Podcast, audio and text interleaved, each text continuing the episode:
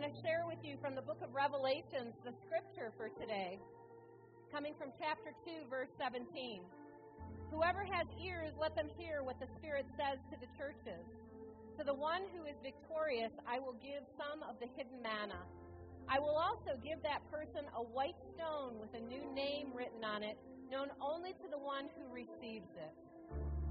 As you came forward to light your candle, I also invited you to pick up one of the stones that are on the table.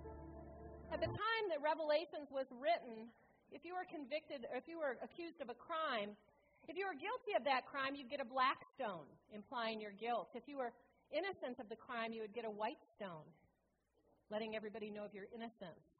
And so the symbology of the white stone is that you know throughout this next coming year, as you move through your year, that you are within your very core of your being pure and innocent. Remember that state of holiness that we talked about with Mary birthing that Christ. So the white stone represents your innocence. And the word that you put on here will literally be your touchstone for the year.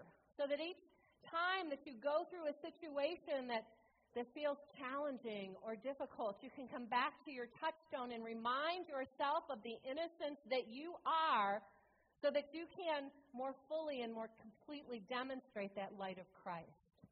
And so I'm going to invite you now in, in this moment, if there's a word that comes to you of what will be your touchstone for the year, that new name that you want to carry with you, if you know what that is, to write it on your stone at this time.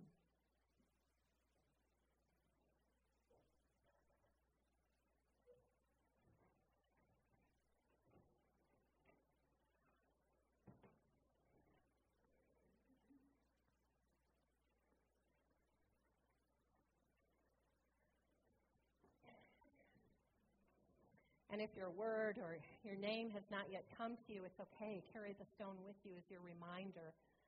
And just know that it will come in its right and perfect time. So we have taken the time to release and let go.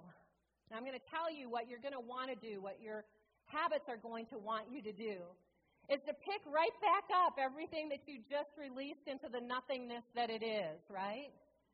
And so our practice, not only for this day or this week, but I'm inviting you into this whole next new year of 2019 is to remember that you let it go. You released it. You surrendered it, and there is no need to pick it back up again and give no further power to it. And then to remind yourself with your white stone what you have come here to be in purity, in innocence, in love, and in light. And with that, I wish you all a blessed new year. Thank you.